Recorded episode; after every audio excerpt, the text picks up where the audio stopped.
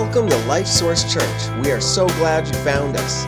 We hope that you will experience God with us as you hear the preaching of the Word. Let's review our memory verse. Uh, let's go back yeah, uh, to uh, Isaiah chapter 55. This is a verse we're working on this summer. And it's uh, here on the screen, but try to, to say it as much as you can without looking here. So let's say it. For my thoughts are not your thoughts, says the Lord. Did I say that right? Nor your ways my way. Try again. This is how I learn them. Okay? Here we go. For my thoughts are not your thoughts, nor are your ways my ways, says the Lord. For as the heavens are higher than the earth, so are my ways higher than your ways, and my thoughts than your thoughts. Okay? And so God knows what's best. His ways are best, His ways are always perfect. And so we need to uh, acknowledge that our ways don't match His. So let's go to the next uh, slide there and let's review what we're saying this summer. Here we go. Ready? Jesus' way is the only way to live God's way, which is the best way. It's not naturally my way, but I choose today to exchange my way for Jesus' way. Father, we do come before you and we ask as we open your word here that your Spirit would take this and, and uh, help us, Lord, to discern what's really going on deep down inside of us, that we might understand and respond in ways that would honor you. And we know that when we honor you, it brings blessing into our lives. And I pray this in Jesus' name. Amen. Well, right now, I have the privilege of, um, for this week, having see, of course, my wife lives at my house. I have four of my children with us this week. Uh, I have one daughter in law with us, and I have six of our grandchildren with us this week. So there's 12 of us in the house. And it's, it's fun, it's a blessing, uh, challenge sometimes, but it's good. But what, what I've noticed is, and not so much now, but just in the last six months here or so, that three and four year olds, um, they have this one word question that they learn. Oh, you know it. That's right, why? You know? So I'm doing something in the house, maybe moving something, and it, why? Why are you doing that? Oh, see, I'm being the teacher kind. So I give them an explanation. Well, we're doing this because of this and this, and we do it this way because this is, and then. Why? You're right. You guys know. And so, oh, that's so cool. They like my answer. So I give them another one, explain all that. You know, why? And they have to why, why and why and why. And finally, go ask your grandma. you know? Uh, so we've all experienced this. It's obvious from uh, your responses here today. Um, but I think the reality is, is, you know, the why is really a good question. It really is a good question. And it's one that we need to ask about a lot of things, and particularly, one of the things that we need to do is be asking, why do I do the things I do? Why do I do the things I do the way I do? And when we're talking about why I do what I do or why I do the way, when we're talking about that, we're really talking about our motives, aren't we? What, our, what are our motives? And it's not something we think about a lot. At least we don't focus in on it a lot. But it's really important and really valuable for us to do. Why is important? I mean, have you ever had someone who normally doesn't pay attention to you, who normally doesn't spend much time talking to you, doesn't show much interest in you, and all of a sudden they start acting like they're your best friend? You ever experienced something like that? And what one word question comes to your mind? Why? What are the motives here? Because, see, we, we understand that, that the motives really matter.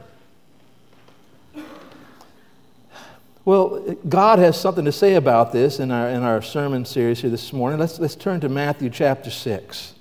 And, and I forgot, page number should be up here. Page 1116 is where we'll start today. Page 1116. Now, so far in the Sermon on the Mount, Jesus has talked about how to experience the blessing of God, that we are uh, salt of the earth and light of the world, that we, people need to see how we live for God so they can know Him. Uh, we talked about how important the, the, what God has given us in His Word is, that the issues of murder uh, being really about anger, and adultery really being about lust. Uh, we talked about saying what we mean and meaning what we say and, and going the second mile uh, to demonstrate the love of Christ, and then how we should respond to our enemies, and that, that we need to have our hearts filled with the love of Christ, that that needs to govern us. And that brings us here to chapter 6.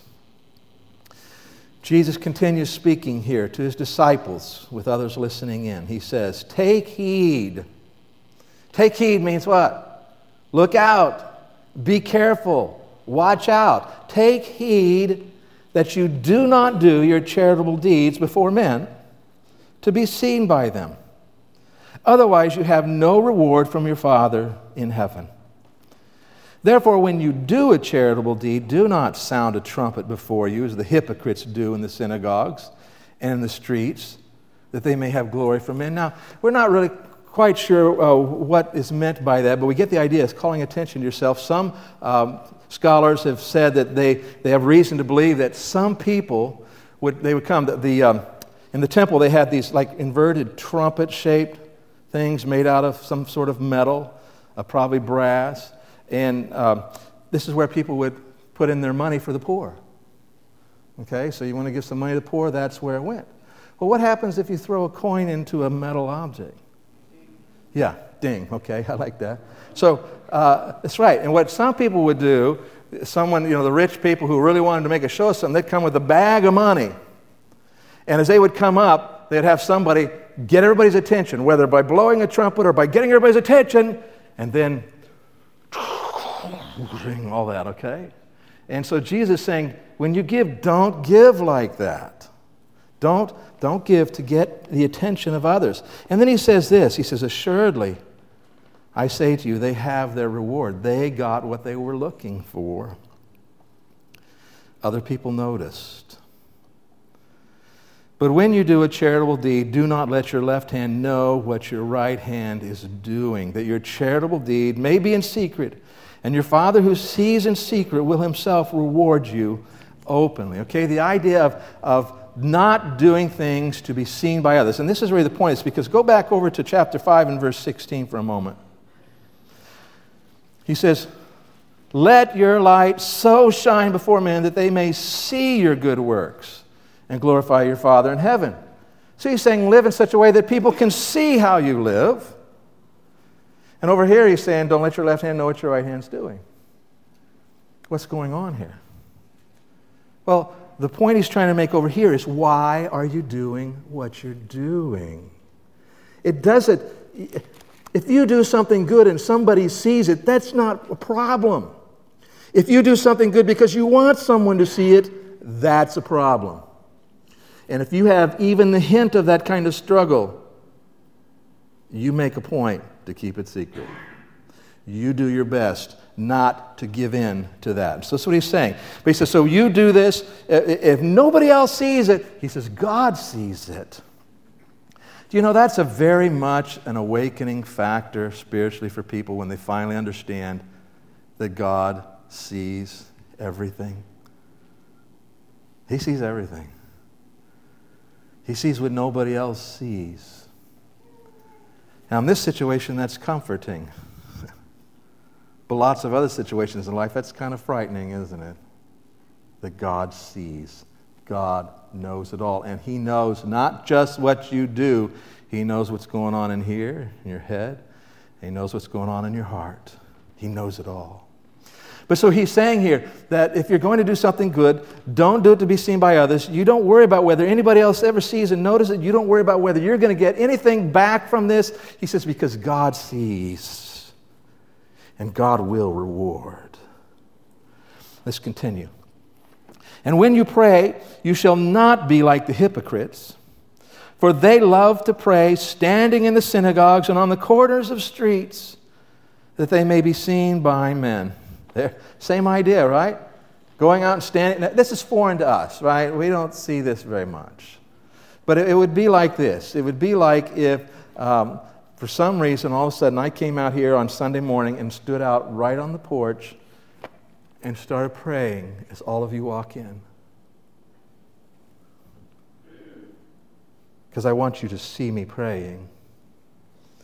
I sure hope God doesn't lead me to do that next week now.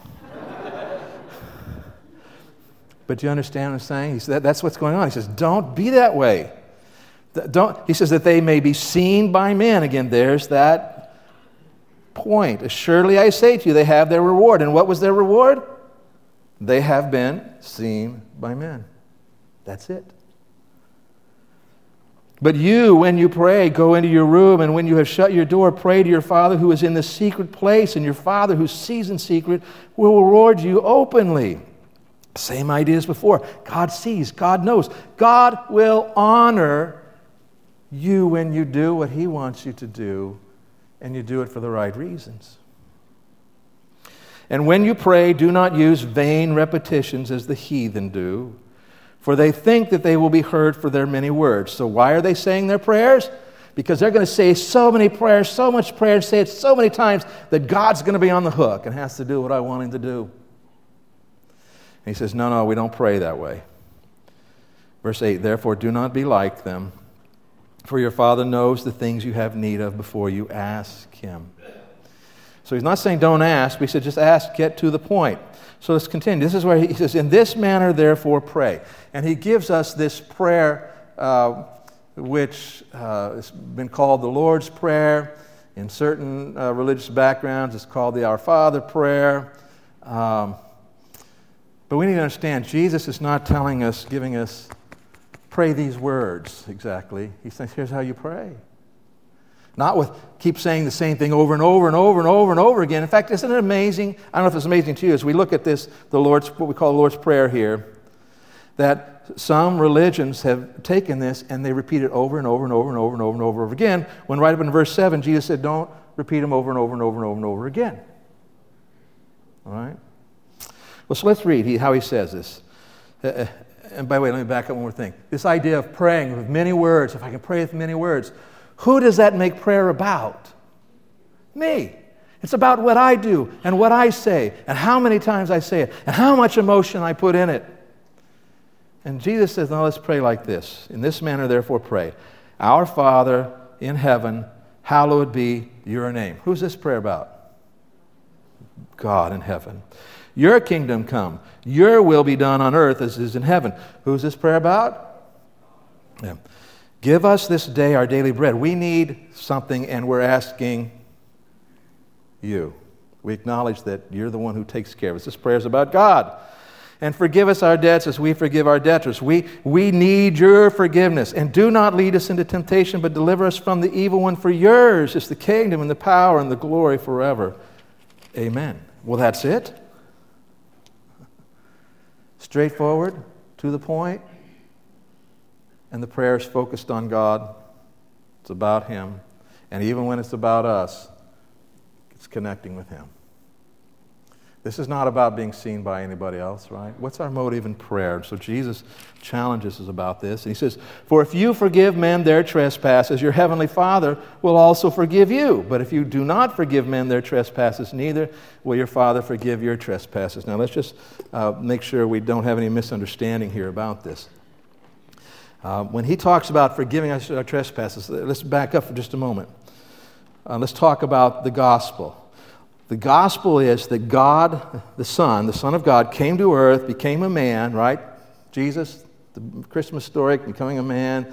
He lives this life perfectly sinless, um, fulfilling the law, and then he is wrongfully accused and hung on a cross and crucified. And that's, you know, that's a terrible thing. But the Bible says that when he did that, that God took every sin, the guilt, the penalty for every sin, my sins, your sins, the sins of the whole world, and somehow placed them on Christ as he hung there on the cross. Jesus died paying the penalty for every sin that ever had been committed and every sin that ever would be committed.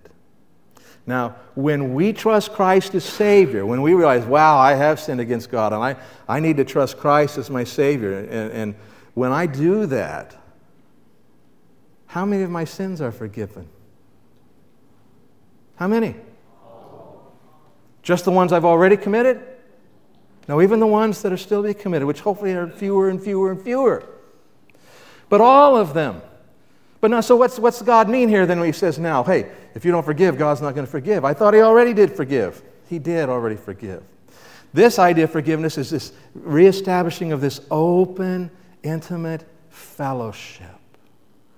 Now, if you're a young person today, you've probably experienced this, and if you're a parent, you've experienced it with your child. So let's just think about this. How does this work when your child, you know, you've, you've instructed them, they know it, and one day they decide to be openly rebellious to you? I'm not going to do it. I'm not going to do that. How's the relationship? Hey, come on, let's sit down and have some ice cream and watch a movie. No, there's something in between, isn't it? The child is not in a hurry to come and spend time with you, and you're frustrated trying to figure out how to deal with this. Well, now, God thankfully doesn't get frustrated and worry about how to deal with it. He knows. But my point is this when we say to God, I want your forgiveness, but I want it on my terms, I'm going to do this my way. I'm not going to forgive them, but I want you to forgive me. We have just stuck something in the middle of that relationship. And we don't feel free and open with Him. We don't have experienced that closeness. And so God says, Well, how would you do? Forgive. And the idea is this you can't pray to God about something at the same time you're unsurrendered to God about something. Doesn't work that way. Okay? So again, he's talking about. We can't be praying for our own things, our own way. We need to pray on God's terms. Let's continue. Moreover, when you fast, and by fast he means not eating, not taking in nourishment. And people would do this uh, to set aside time to really pray, to focus on God and what the, you know, He wants to do. And, and we can still do this today and, and focus in on the Lord, saying that God is more important than even eating here. Um, and it doesn't have to just be fast, it could be any spirit, anything you're doing spiritually to try to, to grow close to the Lord or accomplish His will. Moreover, when you fast, do not be like the hypocrites with a sad countenance, for they disfigure their faces that they may appear to men to be fasting. Can you see it? Now, I don't. Um, for whatever in life, you know, I could get busy and not eat. Anybody else like that? You get busy going, you don't eat.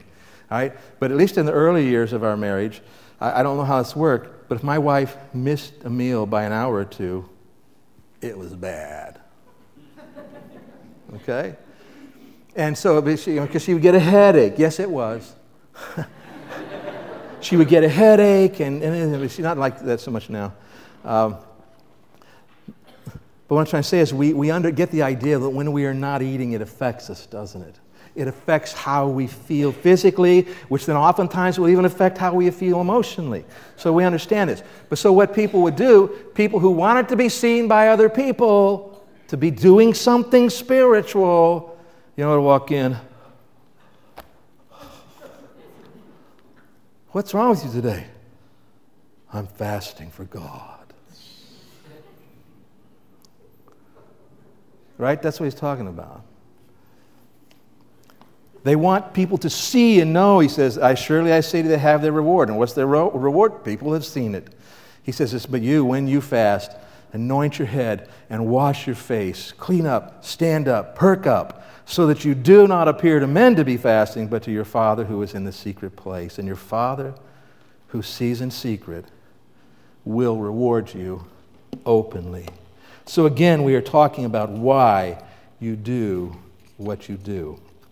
Let me see. Jesus shares a lot of information about charitable deeds. He talks about you know, how you're giving. He talks about how you pray and, and why you pray. And he talks about uh, the fasting. Like I said, we could apply that to even other spiritual activities. Lots of information there, but what I want you to see is this that his main point is not those things in this passage. His main point is the why. His main point is the motives. So let's address that issue in our own lives here today the why we do what we do. And so let me, let me put this out here to you. Based on what Jesus says here, and as we go through the rest of the Bible, we see it too. This is true. Why you do what you do matters more than what you do and how you do it. Why you do what you do matters more than what you do and how you do it. Because think about this if your why is right, you will eventually get the what right, and you will eventually get the how right. Why? Because you want to. That's your motives.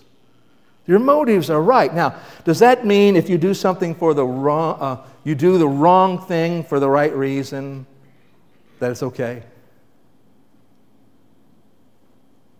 Oh, that got quiet, and our faces got, hmm. So if I go against what God says, but I did it for right reasons, that makes it okay? No, it doesn't. One of the things we have to teach our children you still have to do what's right. Okay? If you do what's wrong for the right reason, it's still wrong. Think about this. If you decide, hey, man, I really wish I could give to missions, and by the way, let me say this to you folks.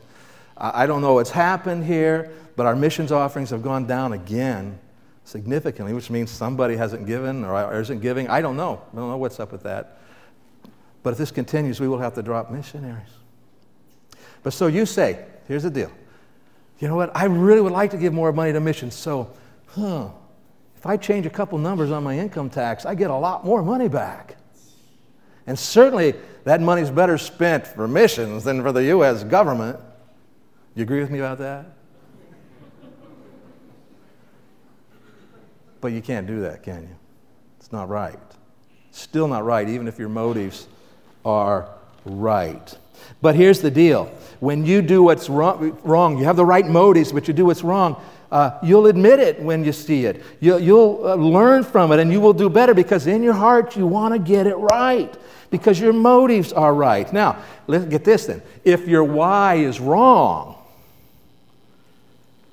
your what and how will always be wrong even when they're right. Man, he's speaking confusing things today. If your why is wrong, if your motive is wrong, what you do and how you do it will always be wrong, even if they are the right things. Because they undermine the whole thing. And so here's, here's what I want you to, to, to leave with today, and we'll repeat a few times. Motives matter most. Can you say that with me? Motives matter most. That's right. And you know this is true from experience. Think about this.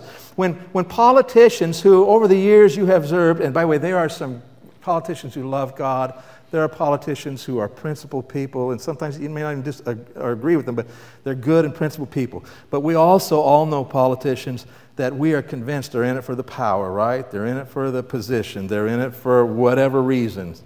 And then all of a sudden they start talking to you about this new program that they have that is going to help you. What is going to eventually determine the outcome of that program, whether it's actually a good thing or not? It's what are their motives? What's really going on under the surface? What do you think? Which is it? Is it what they're saying or is it their true motives? Ding, ding, ding, ding, right answer. Motives matter most. And because this is true, we see in our passage here today three things. Your motives rule you. What's the, the why in your heart is what's going to rule your life. Secondly, the wrong motives lead to ruin. And third, right motives bring reward. So let's take a look at these three here from our passage. First one is your motives rule you. Do you understand this? When we read this this morning, that every subject in this passage referenced motives, didn't it? Every subject in this passage said why, it talks about why you are doing it. Why is that? Because there is always a reason why.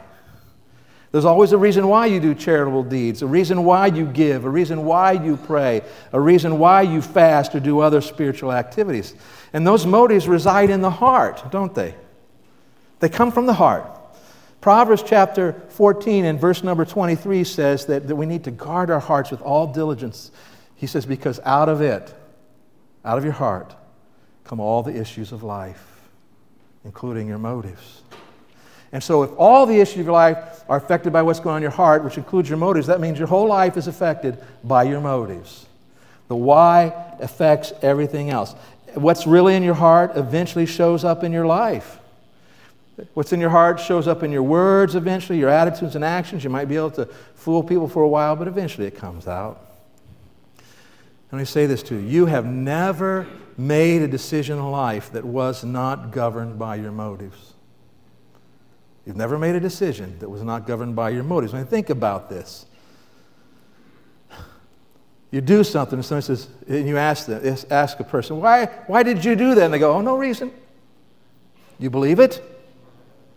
No, you know there was a reason, don't you? There was a motive. Every relationship, all of your business decisions, every work decision, your money decisions, on and on, are controlled by your motives. And yet, far too often, we don't even think about our motives. See, that needs to change.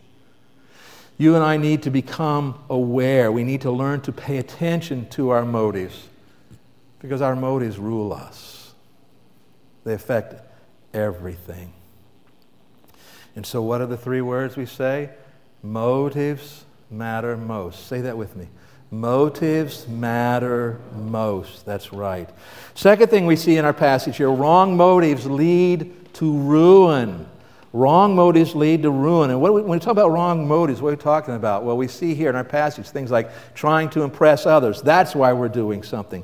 Uh, or pride, or, or we need to, we want to feel valuable, and so we do things. We want to feel loved, and so we do things. Or maybe we desire to hurt somebody, so we do things. Or we're angry and we do things. Or we're afraid and we do things. But wrong motives lead to ruin.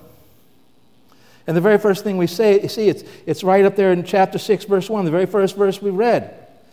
He says, Take heed that you do not do your charitable deeds before men to be seen by them. Otherwise, you have no reward from your Father in heaven. What I want you to see is this that God separates himself from what you're doing when you have wrong motives.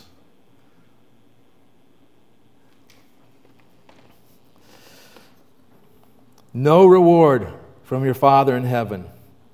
Your heart is not right. In, in Acts chapter 8, talking to a man, he said, Your heart is not right in the sight of God. Pray God the thought of your heart may be forgiven you. So God separates himself from our wrong motives and the things that we do as a result of them. It's like a parent. And I don't know if you've ever been in this place. I, I think my father reached this place with me.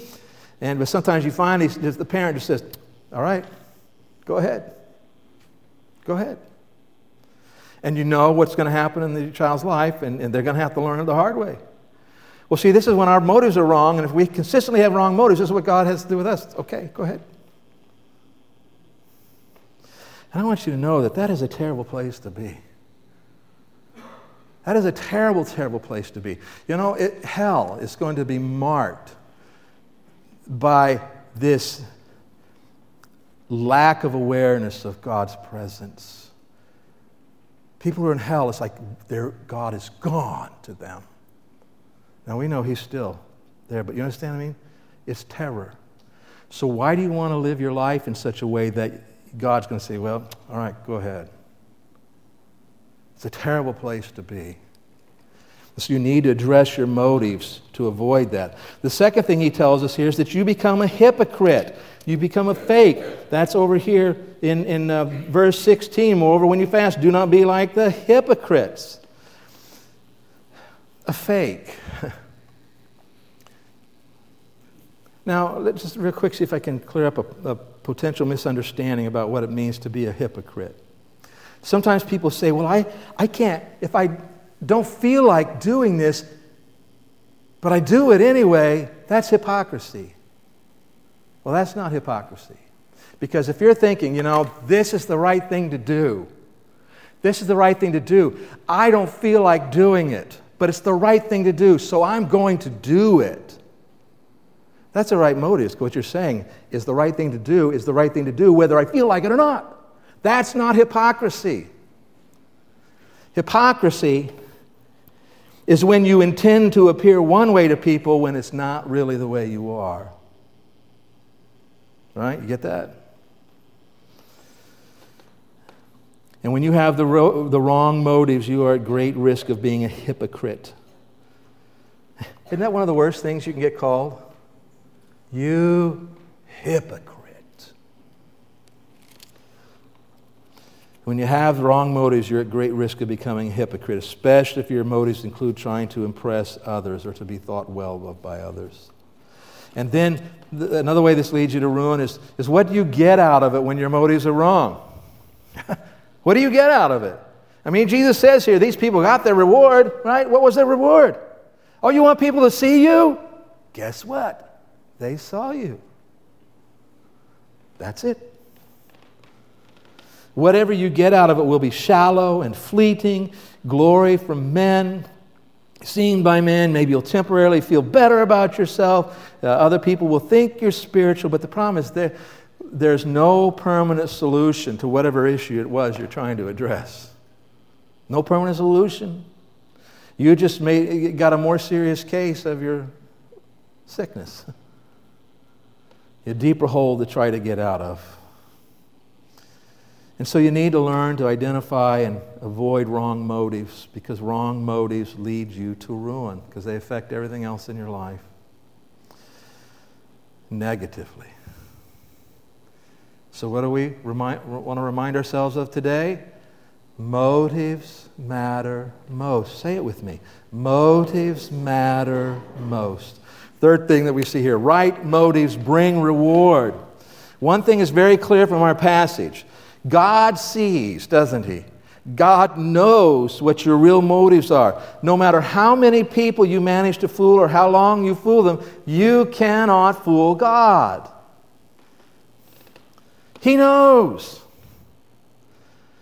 Jeremiah 17, he says, I, the Lord, search all hearts and examine secret motives. I know. Luke 16, Jesus says, God knows your hearts. God knows your hearts. Young people, can I talk to you for just a moment today? And this applies to everyone, but I just see that as young people, sometimes you are put in positions of great pressure trying to figure out how you fit in life, how you're supposed to interact with people, and you, you really feel a great pressure about what people think about you, all those things. But I want you to understand this. When your motives are not right, but you're trying to put on the right outside, you may be able to feel, fool your parents. Some of you are good at that. You might be able to fool your peers, but you cannot fool God. You do not fool God. And everybody, we need to remember that.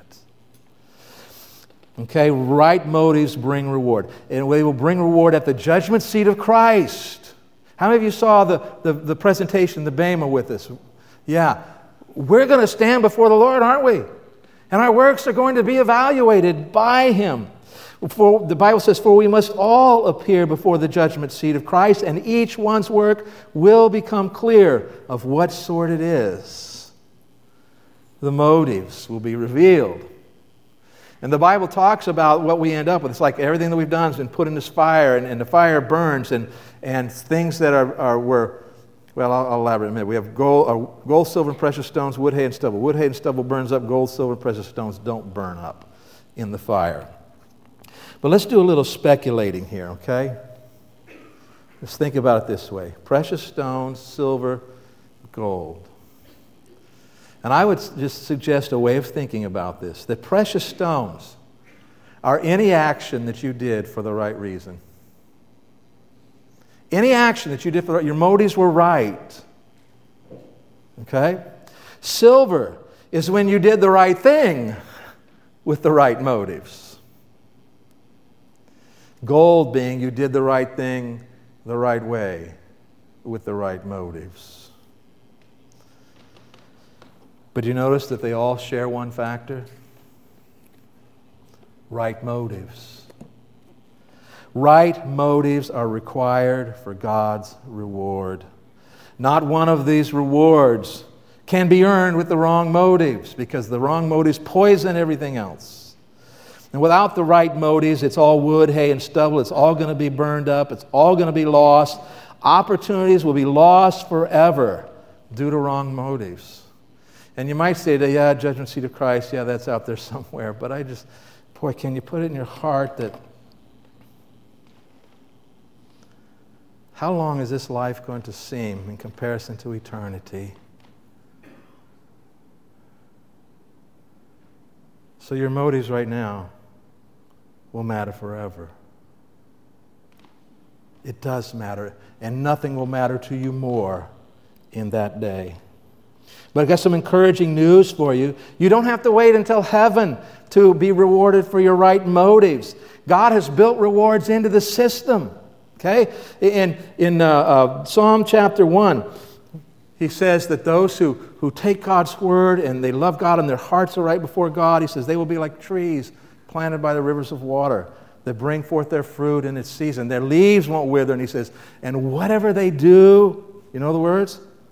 Will prosper. You'll receive reward because your motives are right and leads you to do the right things in the right way. And God will intervene on your behalf in the here and now when your motives are right.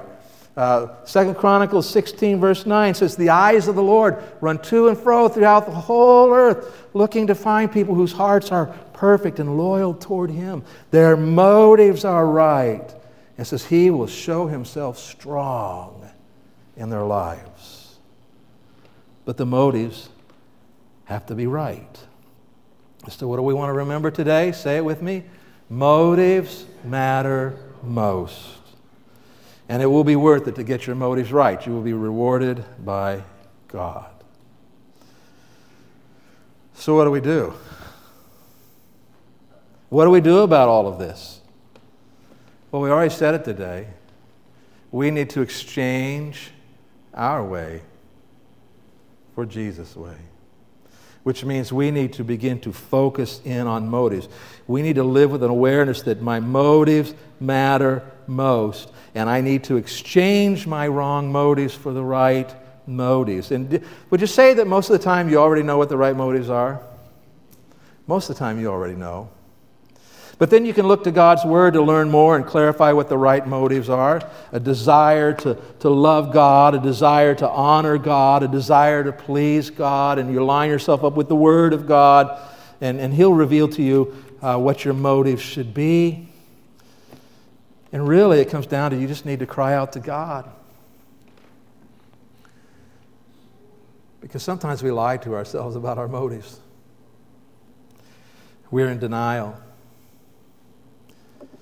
And so, Psalm 139, the psalmist says, Search me, O God, and know my heart.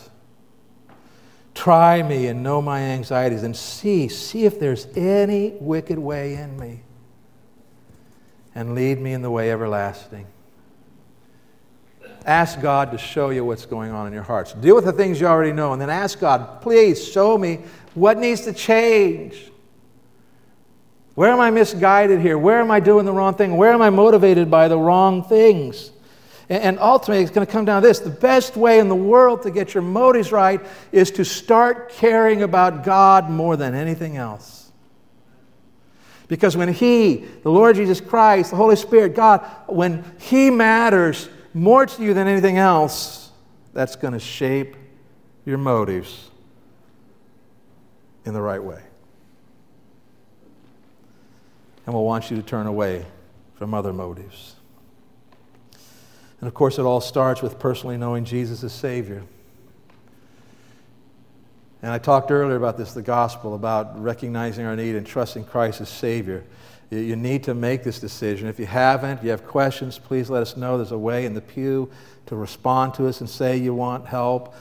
Please let us uh, just nail this decision down of trusting Christ as Savior once and for all. And then when it comes to the Jesus way, remember motives matter most. Can, can you imagine? What if, what if we all got really serious about our motives? And I, I thank God that I think most of you are fairly serious. But what if we really got serious about our motives? What if we, we were confident that we could trust each other's motives? Would that be a powerful testimony for Christ? Here's a bunch of people. You can trust their motives. Their motives are right. Their motives are good. You can trust these people. People will be drawn to our church. They will be drawn to Christ in us because we will be different in a good way, not some weird way. And people will get saved and have their motives changed in ways that matter forever. The Lord Jesus Christ will be glorified in us, and that's what we're about. Father, we come before you today and thank you that when you saved us, you do change our hearts. You give us n- that new uh, creation within us. And Lord, but we still believe so many things that aren't true and, and, and so many past habits and ways of living. We need your Spirit to, to show us where our motives are not right. We need your Spirit to encourage us and, and, and uh, uplift us in those areas where our, motives are, are right already. We need you to work. We want you to be glorified in us. So please address our motives. And don't let up on us until we surrender to you in it. And I pray it in Jesus' name. Amen.